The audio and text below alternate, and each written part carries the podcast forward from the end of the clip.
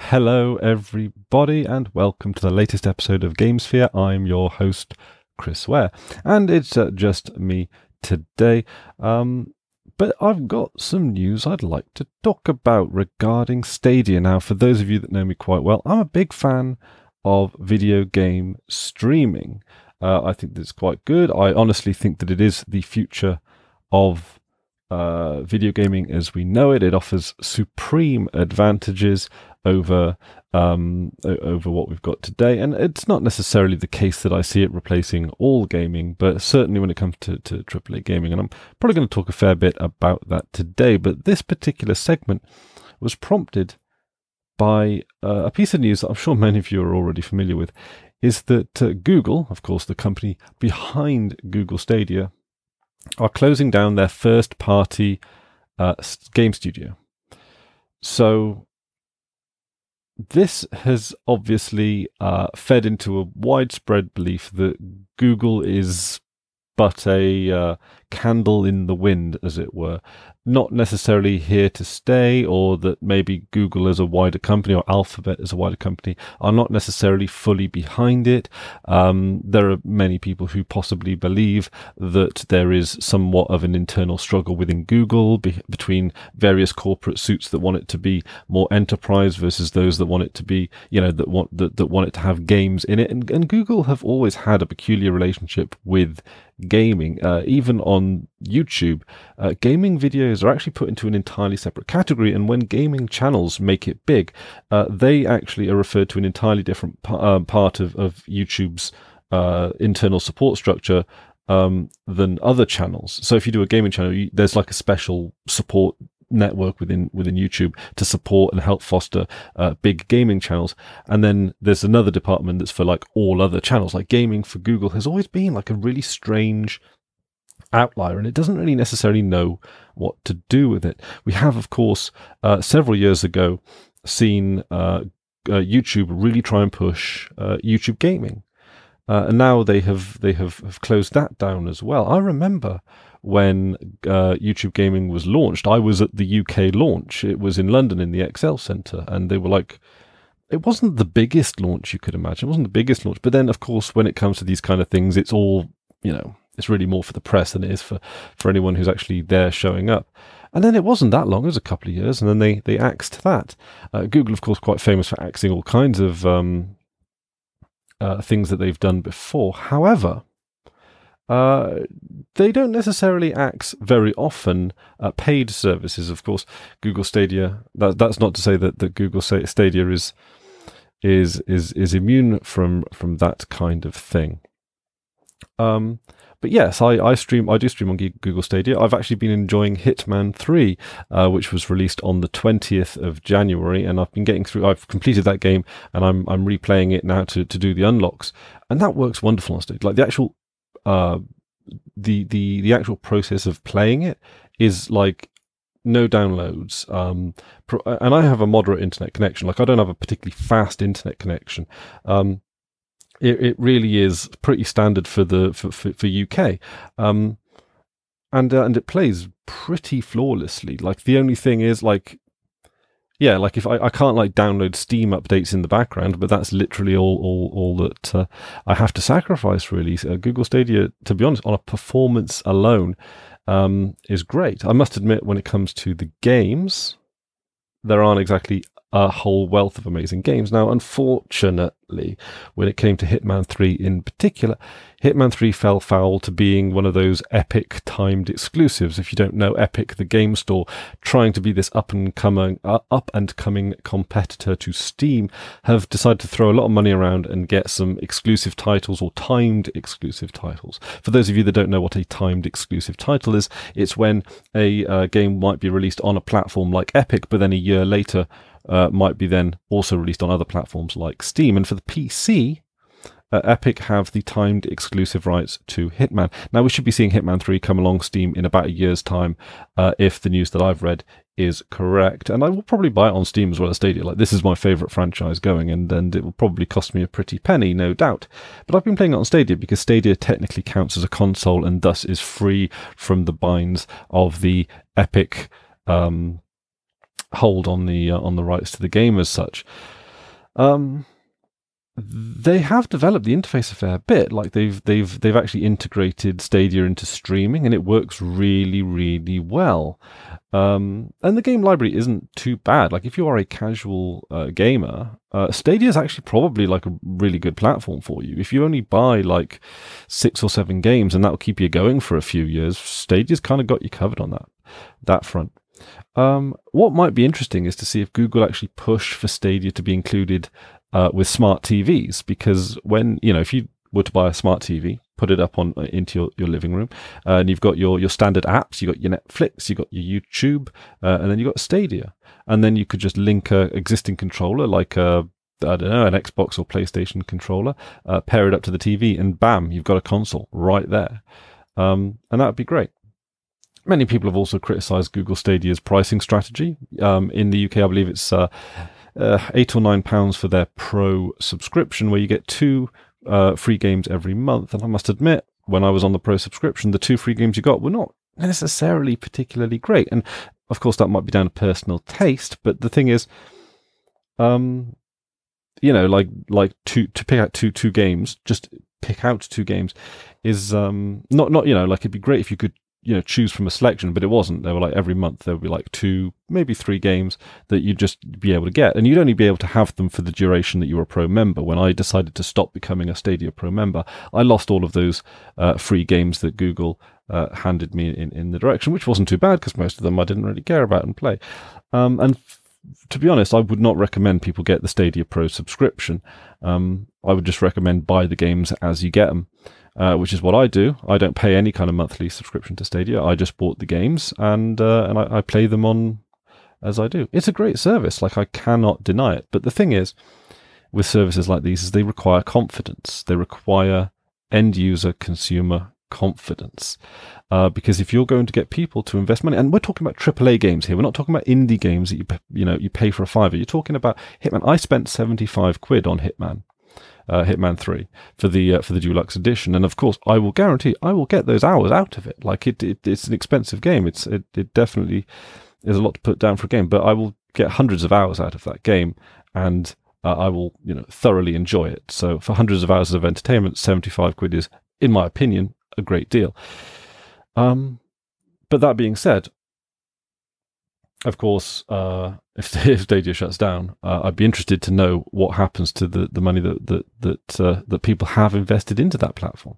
But the thing is, you know, you do require this confidence, because if you're getting people to put hundreds of pounds into a video game library, they need to be confident that library is there for them. Do you know what I mean? That the service isn't going to be shut down in a couple of years' time. Now, I've got friends who very firmly believe, that should Stadia shut down in a couple of years' time, that people would be offered Steam keys or refunds should that occur. And I'm inclined to agree with them. I think that it would be an absolute disaster of PR if Google Stadia decided to shut down and just keep everyone's money. I think they would have the legal right to do so. But I'm not certain about that. I'm not a lawyer, in case that wasn't obvious. So it would be. I'm fascinating to see how this story unfolds. The Google have clearly put so much, infrastructure and money and effort into making Stadia work. But conversely, they just don't seem committed to the platform. Maybe they're sort of building up a very, very long, they're sort of building it up slowly over a long period of time, and people are expecting it to be this, you know, all singing, all dancing thing to jump out the door, when, you know, perhaps in reality it might be that it's slowly building up, and then might become more mainstream in several years' time, and that Google are fundamentally playing the long game. When you've got companies the size of Google, they don't play by the standard rules of other companies. They work to entirely unpredictable methods of working, because they're so big, there's so many moving parts to them, they have so much money, and they have so much infrastructure of the internet that they get to operate in ways that other companies on a more basic quarterly profit motive driven paradigm have to.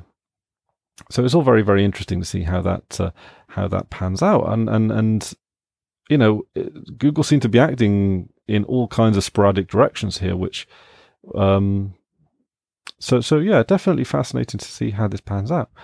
Google Stadia, of course, are not the only ones who offer video game streaming. I also stream on Nvidia's GeForce Now, and I play that just simply through the browser. I have to use Google Chromium because Firefox does not, or last time I checked, Firefox does not support the streaming of Nvidia GeForce Now.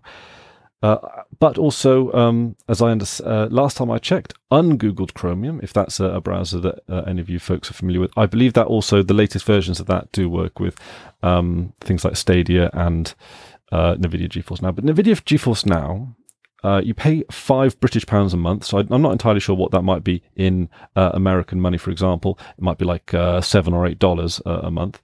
And then you have access to a substantial portion of your Steam library. So I've got a Steam library of about 400 games, and about 80 of those work on NVIDIA GeForce Now. And they all work pretty flawlessly. I think once or twice I've had a crash here and there, as you might expect from any other games. And NVIDIA GeForce Now works on a basis of virtual machines that you just play through the through your browser. You have access to not only the Steam store, but you have access to the Epic store. I think there's a Ubisoft store you might have, or Origin or something like that. And in fact, since Cyberpunk 2077, there is GOG offerings, games from GOG on there as well. Not all of the GOG library. I think maybe only one or two titles at this stage. I'm not entirely certain. And this is great. This is like you know, a lot of people are playing with GeForce Now with a greater degree of confidence, because they put some money down to play a game, and it might be a AAA game, because I use it largely for AAA games so that I don't have to worry about hardware requirements on my end. So rather than buy a new card, a new graphics card every 3 or so years to be able to play the games that I'd like to play, being able to pay £5 a month is a lot less aggro. And also saves a lot more money, because, of course, I'm not just comparing it to having to buy a new graphics card every 3 years, but more memory or a CPU or, you know, general maintenance and upgrade. It certainly takes a bit of the weight off. And if I decide to change tactic, then, well, what have I spent? I decide to stop renting the infrastructure to play games and buy my own. Like, it gives me the most amount of freedom. When I buy games through NVIDIA GeForce Now, or to play on NVIDIA GeForce Now, I buy them on the Steam store. I could buy them on the Epic store. I haven't bought any games on the Epic store yet. I've got some of the free offers. But yeah, if there was a game that was available on the Epic Store that I could buy it, and I could play it on GeForce Now perfectly well. I could play Fortnite if I wanted to. I've never played a game of Fortnite in my life, but the option is there. And if NVIDIA GeForce Now were to shut down tomorrow, I'd still have the games on Steam. I'd still have the games on the Epic Store. There is less trust involved in the process of NVIDIA GeForce Now, and there's a lot of trust in Stadia, because Stadia is fundamentally a cloud console. And as fantastic as it is, and as you know, the performance has always been great. Also, one thing about GeForce Now, in my personal experimentation of it all, is that GeForce Now seems to work better on slower connections. With Google Stadia, you have to have at least, I think it's like 10 megabits a second download quite consistently, and if it falls below that, it will just throw you out of the game. It won't try and persevere. It'll just be like, nah, you're not. You know, it's not fast enough for you. We're out. Whereas NVIDIA GeForce Now, it will push through. It will push through, because there are some games that you can play with some degree of latency. You can play, for example, some point and click games like strategies or Among Us, for example, which for some reason is available on Nvidia GeForce Now. There are games that you can play with some degree of latency, or it doesn't have to be as twitchy. Not everything, But I play racing games on the Nvidia GeForce Now, and in my experience, generally speaking, it works every bit as well as Stadia. It's a little less seamless, right? Because it does log you into Steam, it does log you into your Epic account, it does, so you do get to see a little bit of how it works, and it's not necessarily as smooth and sleek. And sort of polished as the Stadia offering, but really at the end of the day, if you're playing a game, does that really matter? So, so I was always one of the big, supporters of the Stadia thing. I'm not the biggest fan of Google as a company. I'm very critical of Google as a company, but when they pull out something like Stadia, and when I was playing, even Borderlands 3. Now, Borderlands 3, not the greatest game going, but it plays really well. I was thrilled with it. I was very, very, very impressed with how Google Stadia comes out. And you can see that it is the future of gaming. Not necessarily Google Stadia, but streaming. When you see the convenience and the performance and the fact that people who cannot afford high-end gaming PCs will be able to play AAA games on a budget, that's worthwhile to recognise, rather than have to put down £300 for a graphics card. People now just have to put down £5 a month, which really does make the difference. Now, so I'm pretty quick to sing the praises of Stadia, as I have done throughout this very podcast, but even to me, with all of Google's resources and all this kind of stuff, it does seem difficult to really have confidence in the platform. And given that Google have so much money, given that Google, are such a big company, you'd think that it would be worth them keeping around these first-party studios, even if they were just standing around with their hands in their pockets, because it would at least not erode the confidence within the platform. It seems that Google Stadia is in part failing because no one trusts Google, because no one trusts the platform. And then when Google start doing things like getting rid of their first-party studio, that just erodes further confidence. And when this kind of, sort of death spiral occurs, it's very difficult, if not impossible, to get out of. Honestly, I don't see Google lasting more than a couple of years. If it gets past this stage, then I think that it's here to stay. But in all honesty, I think that, or at least it seems, that there is an internal conflict in Google between maybe corporate suits and people that want to move into gaming. And this is just the side effect of a civil war that we have very little to know about within the company. I'd like to know your thoughts, so please do feel free to share them on the Destination Linux discuss forums, or you can catch me on email, but I hang around on Mastodon. That's probably the best place to catch me. But yeah, I've been thinking about this a fair bit, and I definitely am a big fan of streaming. I definitely enjoy my time on Stadia, but honestly, to see how this folds out, how Google, it'd be interesting, if Google shuts down tomorrow, then Google, or not, if Stadia shuts down tomorrow, I would hope that I'd be able to get some kind of refund or Steam key for the purchases that I made on there. But ultimately, I think this is just a fascinating story to follow, all in all. I do like, streaming services when it comes to gaming. When it comes to video game ownership, I must admit that my heart is much more in free and open source games rather than AAA titles. With AAA titles, to me, that it's very, I do not have that passion of ownership. I don't care to own them. I'm happy fundamentally renting them, which is what you might get out of which is to me the way that you should be looking at streaming services. Don't look at them as buying a game. Look at them as renting a game. And of course, putting down the £75 for Hitman 3 and only getting a couple of years playtime out of it is probably not the greatest deal for me. But hey. Such is life, isn't it? But yes, those are just my thoughts. And yeah, on to the ad break. This episode of GameSphere is brought to you by, of course, DigitalOcean. DigitalOcean recently announced their new app platform service, which is a solution to build modern cloud-native apps. With App Platform, you can build, deploy, and scale apps and static websites quickly and easily. Simply point to your GitHub repository and let the App Platform do all the heavy lifting. It has support for Node.js, Python, Go, PHP, Ruby, static sites, and Docker. DigitalOcean runs their app platform on their own infrastructure, so your costs are significantly lower than with other products. Plus, they built this new app platform on top of DigitalOcean Kubernetes, providing a smoother migration path so you can take more control over your infrastructure setup. As a listener of the GameSphere podcast and the Destination Linux network, you can get started for free. And in fact, better than free, because DigitalOcean is giving you $100 of credit when you sign up by going to do.co/DLN. That's do.co/DLN. We want to thank DigitalOcean for sponsoring this episode of the GameSphere and for generally being kind to the Destination Linux network. Thank you very much, DigitalOcean. As wonderful.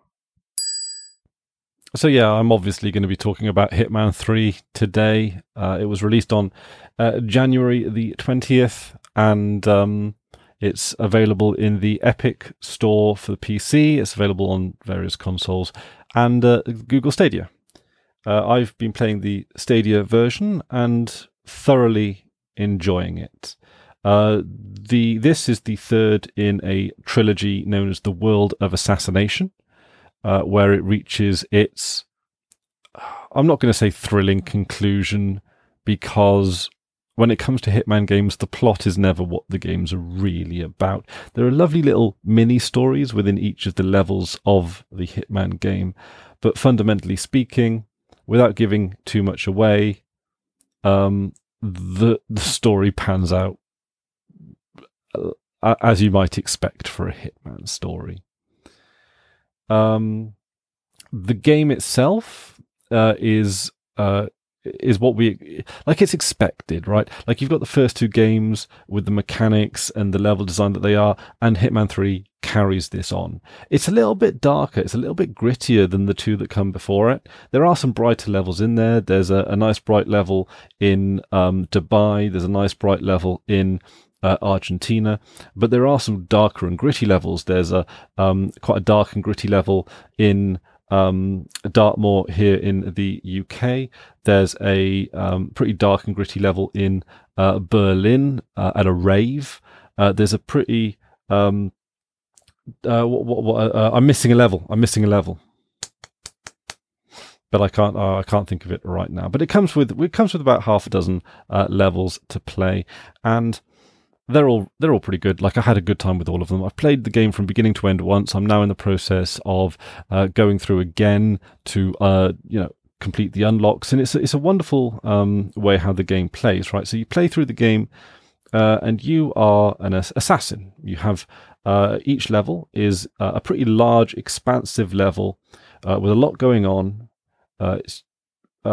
Hit 47, the main character, jet sets around the world, assassinating various interesting and interesting folks. But yeah, you get given a large sandbox level. Sometimes it's a town, sometimes it's like a giant mansion. Sometimes it's like a hotel. There's many different situations for a level, but they're always pretty big. There's always a lot going on. There's always dozens of ways to complete each and every level, which is where it gets a lot of its replayability from. All in all, it's incredibly well designed. It looks beautiful. Like, the lighting is beautiful. Even the cinematic, like, it's not the most cinematic games, but they throw in a little bit of cinematic, like, not necessarily cutscenes, but moments, little small moments within levels here and there. But yeah, you get given a big, get given like a small town or a village or something with a lot going on. You get given usually one target or two targets, three targets. Maybe you have to retrieve some secret documents.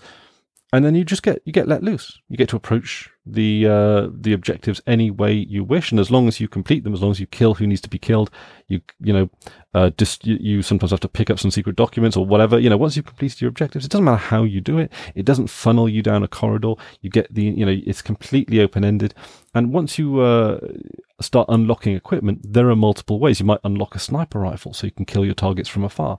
You might unlock certain explosive devices that you can attach to their car. You might unlock electrocution devices or poisons. You might be able to unlock a secret location where you can sneak in, where you might be able to, jury rig something up so that it's an accident. There's one level in actually the first of the trilogy where there's like a metal handrail going along the top of a balcony, which you can actually choose to electrify. You can actually get the wiring from a nearby lamp, and you can then sort of wire it around the metallic handrail so that when your target comes along and puts their hand on the handrail, they will electrocute themselves and die, which, is a very creative way of completing that particular level. It's more of what we expect. Hitman 3 is, if you've played any of the previous games in the trilogy, which quite often go on sale, and they're definitely worth picking up in my personal opinion. Like this is my favourite franchise of video games ever. We're talking about here. This is where my heart truly is when it comes to video games. This is my, this would be my game of the year, as it were. Most likely, there would have to be some pretty stonking games coming out this year for me to for this to be upended. But yeah, it's all pretty grand. It's incredibly well designed. It's fitting within this. There's not really anything in the way of unexpected surprises here. There's nothing in this game that I would say is worse. The plot is quite good. Like the story, I was following along the story, like it was interesting. It's just like, that's not what you're here for. I've watched the story. I will probably never watch those cutscenes again. You get given levels that there is no online component. When Hitman 2, the second in the trilogy, launched, they had a ghost mode where you actually were given like a scenario where you had to kill 5 different people, and whoever killed all 5 of them first was the winner. That was really good, and there are actually videos of this playing on my gaming channel. They actually closed the servers for that mode now, which I think is a little bit of a shame. But it was always a bit of an experiment to have multiplayer Hitman. This is a truly single player experience, absolutely. But yeah, just to go jet setting around the world and to explore and enjoy and get lost in all these wonderful levels. You get to use disguises. That's one of the core mechanics of the game.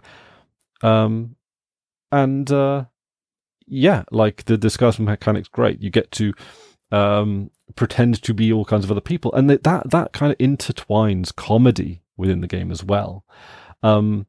It's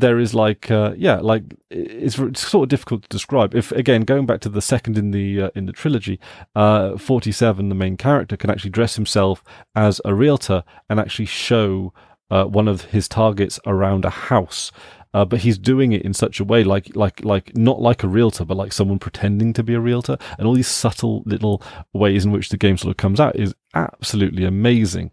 The writing is great. The game design is great. Truly, there is. They have perfected the procedure of making this game, the formula that they've got here. I do hope that they continue to make new games, and I suspect they will. Now, what's interesting about this trilogy known as the World of Assassination is that it's 3 different games, all made by IO Interactive, but published by 3 different publishers. The first was published by Square Enix, and they actually had a Windows build and a Linux build brought out on Steam. The second game was published by Warner Brothers, and it was brought out Windows version on Steam. Then there was the third, which was self-published, because that was when IO Interactive decided that they were going to not continue with Warner Brothers, not continue with Square Enix. They're going to publish themselves. And then Epic Game Store came to them. They came to them with the great offer of exclusivity on their game store, so like a timed exclusive. So they were going to release their game on the Epic Store, or are releasing their game on the Epic Store a year ahead of a release on Steam, which I believe is again a Windows-only platform, as well as consoles, as all of the games in the trilogy have, and including Stadia, which I suppose Stadia is a console, but it is a console that you can play on PC. So it's even within like a small contained trilogy, which, as I understand it, was not necessarily going to be a trilogy when the first game came out. I believe it definitely does set itself up for a sequel, but it's unclear as to whether or not they had sort of created this world of assassination collection for the games. Overall, this game was fundamentally everything that I expected, everything that I wanted, and I'm thrilled. Obviously, I don't do scores or ratings on this show, but if I did, it would probably be, right up there with the top. Yeah, I'm thrilled. Really good game. I don't know if I'd recommend it to everyone, though. That's the thing. The Hitman franchise it's not a game that is going to appeal to everyone. It does require patience. It does require a willingness to sort of learn and adapt. And, you can't be one of those people that's afraid to fail, because you're going to fail a lot in this game. And that's kind of part of the fun. It's like, you see a target, you think there's an opportunity.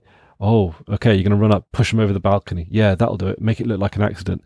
And then suddenly, oh no, there's someone hiding behind the corner or whatever, And because of the complex ways the levels are designed, these things can pan out differently every time you play the game. It's really quite well done, in my opinion. So if it sounds like a game that might appeal to you, give it a go. If you're not sure, I do believe that it goes on, some of the earlier ones in the trilogy go on sale quite often, but also I think there's like a demo level that you can try for free on Steam, so have a gander. For those of you on Linux, it does run, or at least the first two, Hitman 1 and 2, run perfectly in Proton. Actually, the first one has a native Linux build, but yeah.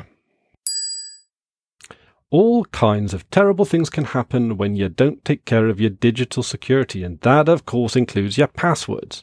The password manager used and trusted by the Destination Linux network is Bitwarden. Bitwarden lets you set up things like a PIN to easily access your password manager, as well as additional authentication such as master passwords and adding phrases to fingerprint security, all the things to keep your passwords safe. Bitwarden is the easiest and safest way for individuals, teams, and businesses to store, share, and sync sensitive data. Go to bitwarden.com/DLN to get started for free. To make things even better, Bitwarden is 100% open source. You can self-host and their code is audited. Go to bitwarden.com/DLN to get started for free. The $10 a year premium account gets you 1 gigabyte of encrypted file storage, 2-step login with YubiKey, U2F, Duo, Vault health reports, time-based one-time password authenticator storage and generation, priority customer support. So, from the bottom of my heart, I would like to thank Bitwarden for sponsoring this episode of GameSphere and for all round being a good egg to the Destination Linux network. Thank you very much. Okay, so since today's episode seems to be sort of streaming based, this is the streaming episode. I'm going to talk about a game that I've had a great deal of fun with on Google Stadia, Grid. It's a racing game. It's not like a kart game, like you're racing real cars. You can race minis, stock cars, pickups, sort of like Formula One IndyCar type things, like concept cars, performance cars. I think there's an Aston Martin Vanquish in there somewhere. You race along all kinds of tracks. You can race along sort of tarmac tracks. There are like country roads. There's not too much in the way of off-road racing. It's mostly like track racing, touring car type stuff. And it's, like I say, I've had a great deal of fun with it. I've been working through the career mode, and I'm not a million miles away off completing the career mode, which is quite vast. I've been playing it now since Stadia came out. It was the first game available on Stadia. Around that time, I had an itch for a racing game. I picked it up, and there's a few racing games that I turn to, but when I want an on-road, very simple racing game to just scratch that itch, Grid's pretty good. Grid's the one that I'll go to. It has that kind of very warm essence of almost like Saturday afternoon TV, where there'd be some racing on. You've got a little bit of the music. Interesting enough, they've got a lot of sponsorships on as well, which actually kind of adds to this authenticity of the whole racetrack circuit. Not that I'm usually a fan of slapping adverts on games, but this, considering it's racing, does seem to sort of fit the piece. You can buy and customize your cars, although not too much. The customization is quite limited, and I like that. There are other sort of games that I've been playing lately, rally games, World Rally Championship and V-Rally, where a lot of the sort of the non-racing elements of the game are quite extensive. You get to manage a team, you have to manage their... So in one of those games, you have to manage their motivation. If you lose too many races, they kind of get demotivated. Which is all a bit much. I just want to race cars. I don't want to have to manage a team. And there's a reason why, FIFA and World and Football Manager games are separate. Although I don't think you'd actually be able to make a game out of managing a rally team. Maybe not. I don't know. In all honesty, I don't know how much there is to say about this. You'll obviously, if you're watching the video version of this, you'll be viewing some of the footage, and I'll try and give you, a solid example. But fundamentally speaking, and it's a great looking game. Now, I think racing games nowadays generally look pretty fantastic. But all in all, if you want just a solid racing game, and you happen to be looking for games on Stadia, I gotta say Grid's pretty good actually. Yeah, I like having my team colours, which are the old green and white, and that's whenever you see me on the track, that's going to be the colours that I'm sporting. And I do actually tend to play these games on the easier modes as well. Sometimes the challenge can be fun, but I quite like just the actual feeling of the cars itself. The multiplayer on Grid is fantastic. It's everything you'd want it to be. And I had a great deal of fun racing with a couple of friends of mine who do happen to have the game as well. It's not widely owned, especially across my group of friends. So I don't often get to play that game with others. But for the times I have, I greatly enjoy it. It's really well put together, really well polished, very polished and fun.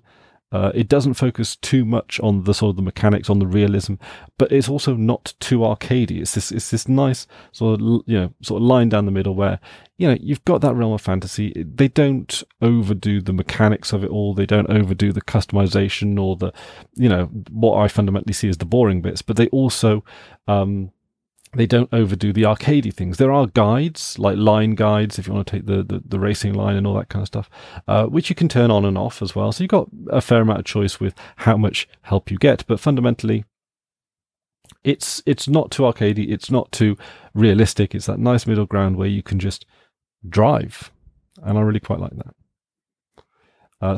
Pick it up if you're in the mood for a good racing game. It's available on Stadia. I'm sure it's available on other platforms, but that's just where I seem to be playing it.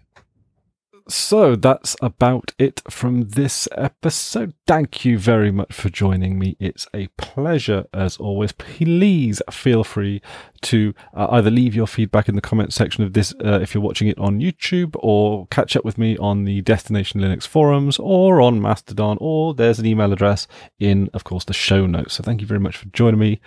I've been Chris Ware, and you've been watching The GameSphere.